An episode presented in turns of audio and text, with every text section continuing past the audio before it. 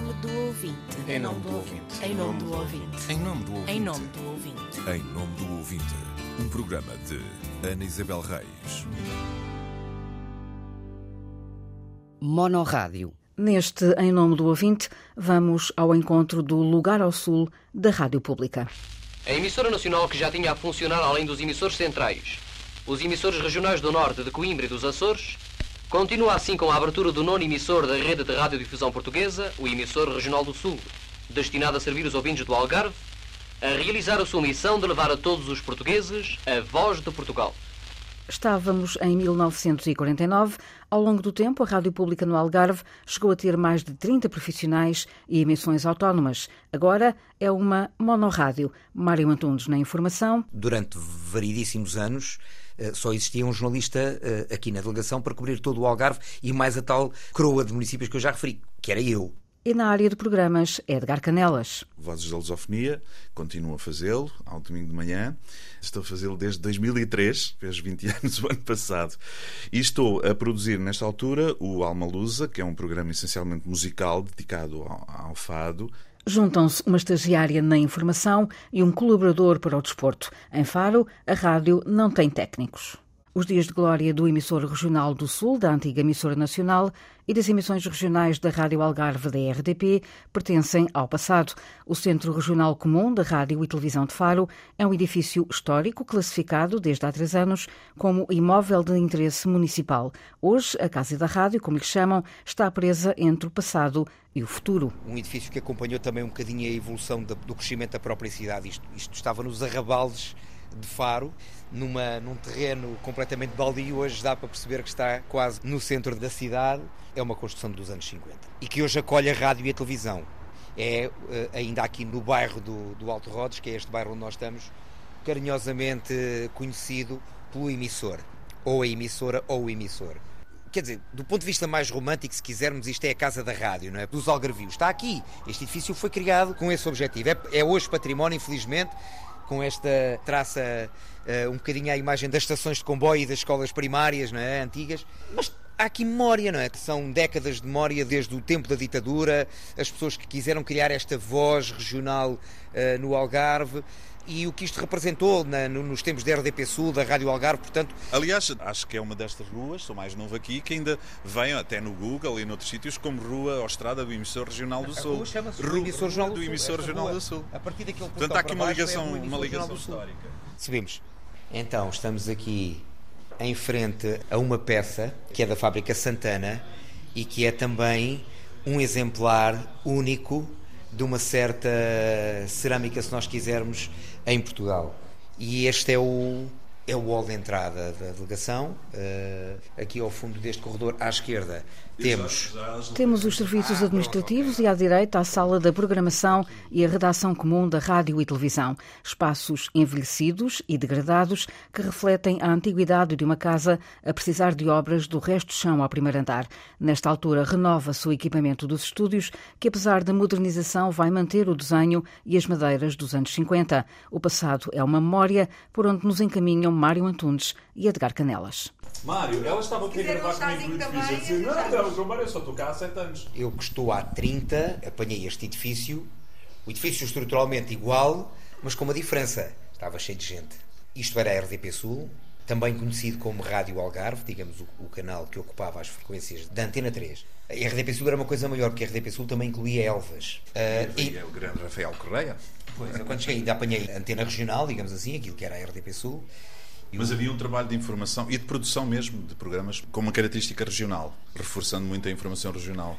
Sim, de tal maneira que a Rádio Algarve era conhecida carinhosamente por Rádio Alfarroba. Exato. Na altura em que eu entrei para aqui, devíamos ser à volta de uns sete ou oito jornalistas na redação, secretários de redação, manhã e tarde.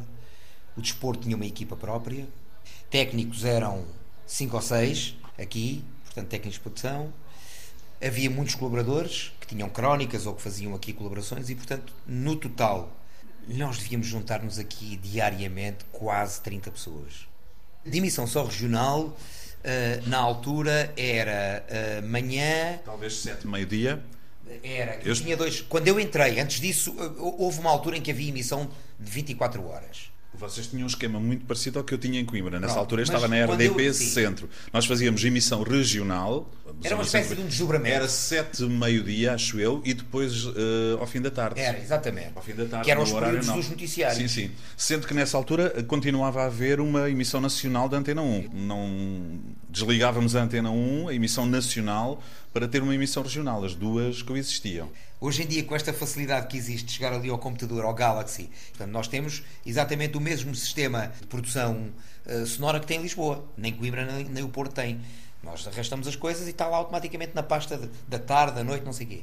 Que seria um primeiro passo para termos mais ou retomarmos mais produção aqui de Faro, mas acabou por ficar só no fundo nesse primeiro passo. Pode ser que agora venham os passos a seguir, Ahm, as ferramentas tecnológicas que apareceram, que nos levam muito mais rapidamente e podemos entrar muito mais facilmente do meio de uma serra ou junto de uma população que está isolada ou não. Por outro lado, essa facilidade afastou-nos um bocadinho das populações, porque em vez de ires ter com as pessoas, faz uma ligação via net Eu aí não sei se esse, afast- se esse afastamento tem Embora nós tenhamos proje- perspectivas Temos perspectivas diferentes, porque eu acho, eu, não que eu acho que a questão do Eu afastamento, eu isso ao contrário, que é o que nos afasta mais dos sítios e das, e das populações, comparativamente a esses anos 90 e 2000, são os recursos humanos. É porque um não pode fazer o que faziam seis. não é? A questão é essa. Eu fiz uma grande reportagem aqui há uns anos, eh, chamada Terras de um Homem Só, vincada em três pontos do Algarve, em aldeias em que já só restava um habitante. Todos homens, todos já na casa dos 70 ou 80 anos, e onde havia um que dizia: eh, Eu falo com as cabras, pois não passa aqui ninguém, eu falo com as cabras. E a rádio chegou lá e relatou esse, isso é proximidade. Mas como também é proximidade, eu estar na Baixa de Faro, um sítio mais cosmopolita, a relatar o que é que acontece. Portanto, isso também é proximidade. É preciso fazer esse lado da reportagem, do direto, com polícias, com professores, com médicos, o protesto, etc, etc. Pronto. Contar a história que pode ser contada em Lisboa, mas que pode ser contada a partir de Faro. que será contada de uma maneira diferente. Exatamente. Nós, seja- às vezes, quer na área de informação, quer nos programas, nós temos muito essa sensação que estamos fora de Lisboa e já, já passámos por Lisboa também, que é, às vezes, ouço dizer, ah, mas Faro está a duas horas de caminho, portanto, qual é a diferença ter lá alguém a fazer uma reportagem naquele território e mandar alguém de Lisboa? A abordagem e a sensibilidade é completamente diferente. Lá está. É um papel também que nos cabe a nós de braço da redação central. Eu faço parte da redação central, só que estou deslocado. Estou a 200 km do- da, da cadeira do lado. Mas faço parte dessa redação.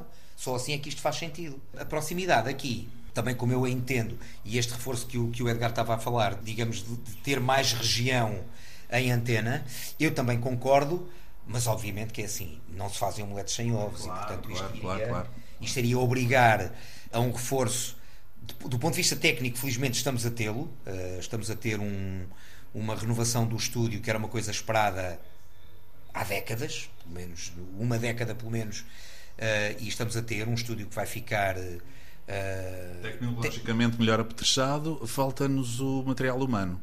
pronto.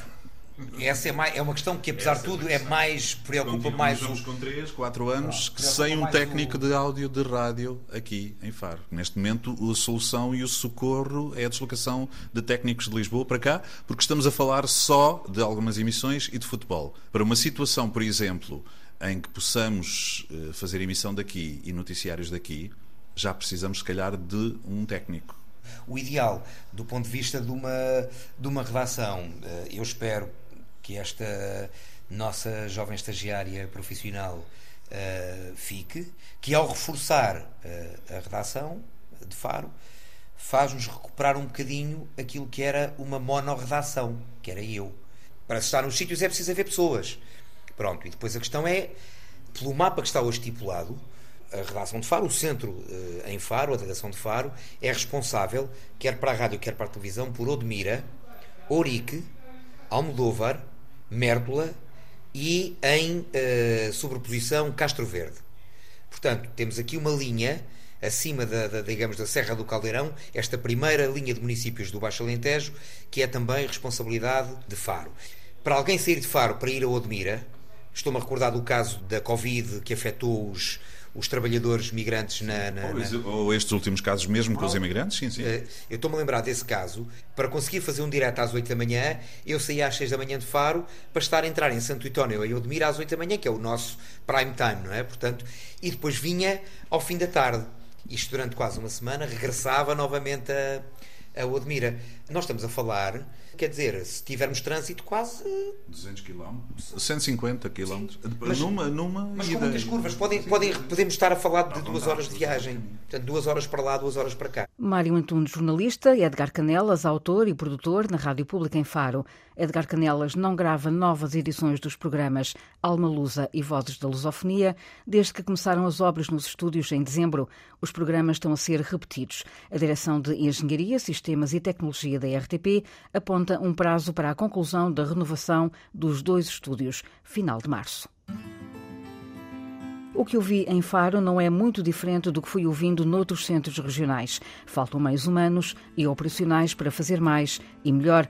Acrescem as condições de um edifício que é património, mas em que a degradação no interior salta à vista. Salta à vista, mas não aos ouvidos de quem ouve a rádio pública. E ainda bem, o ouvinte é poupado e pode continuar refugiado naquilo que imagina e manter a ideia romântica do local de onde saem as vozes da rádio. A invisibilidade do meio rádio também esconde uma realidade cotidiana que nem sequer imaginamos.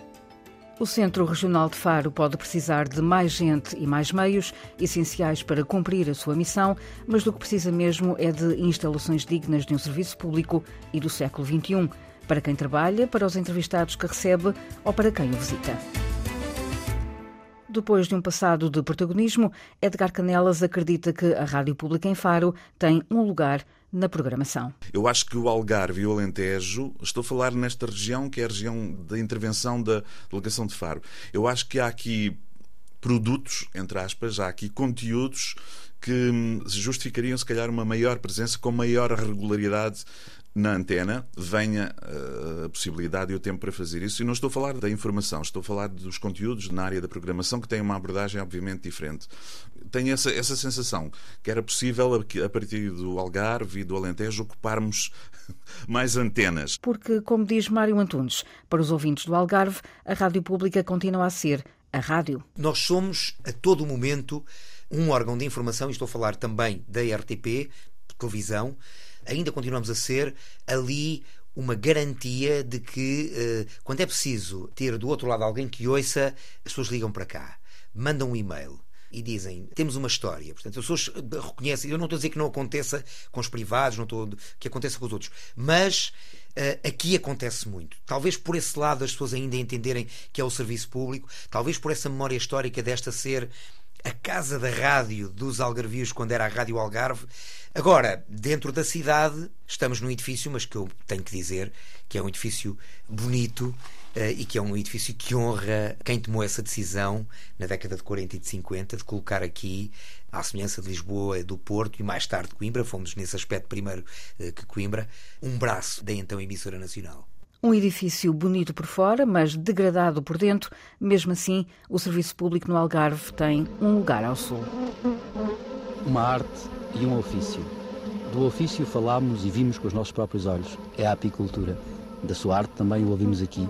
Mas tivemos que vir ao telheiro, por montes e vales. Não foi nada fácil chegar aqui. Estes caminhos de pedras iam estragando os pneus da nossa carrinha. A caixa do correio da provedora está aberta aos ouvintes das rádios, web rádios e podcasts. Pode escrever a partir do sítio da RTP, em rtp.pt, enviar mensagem à provedora do ouvinte. Em nome do ouvinte, um programa de Ana Isabel Reis, com apoio dos jornalistas Célio de Souza e Inês Fujás, gravação de Cláudio Calado, montagem de João Carrasco.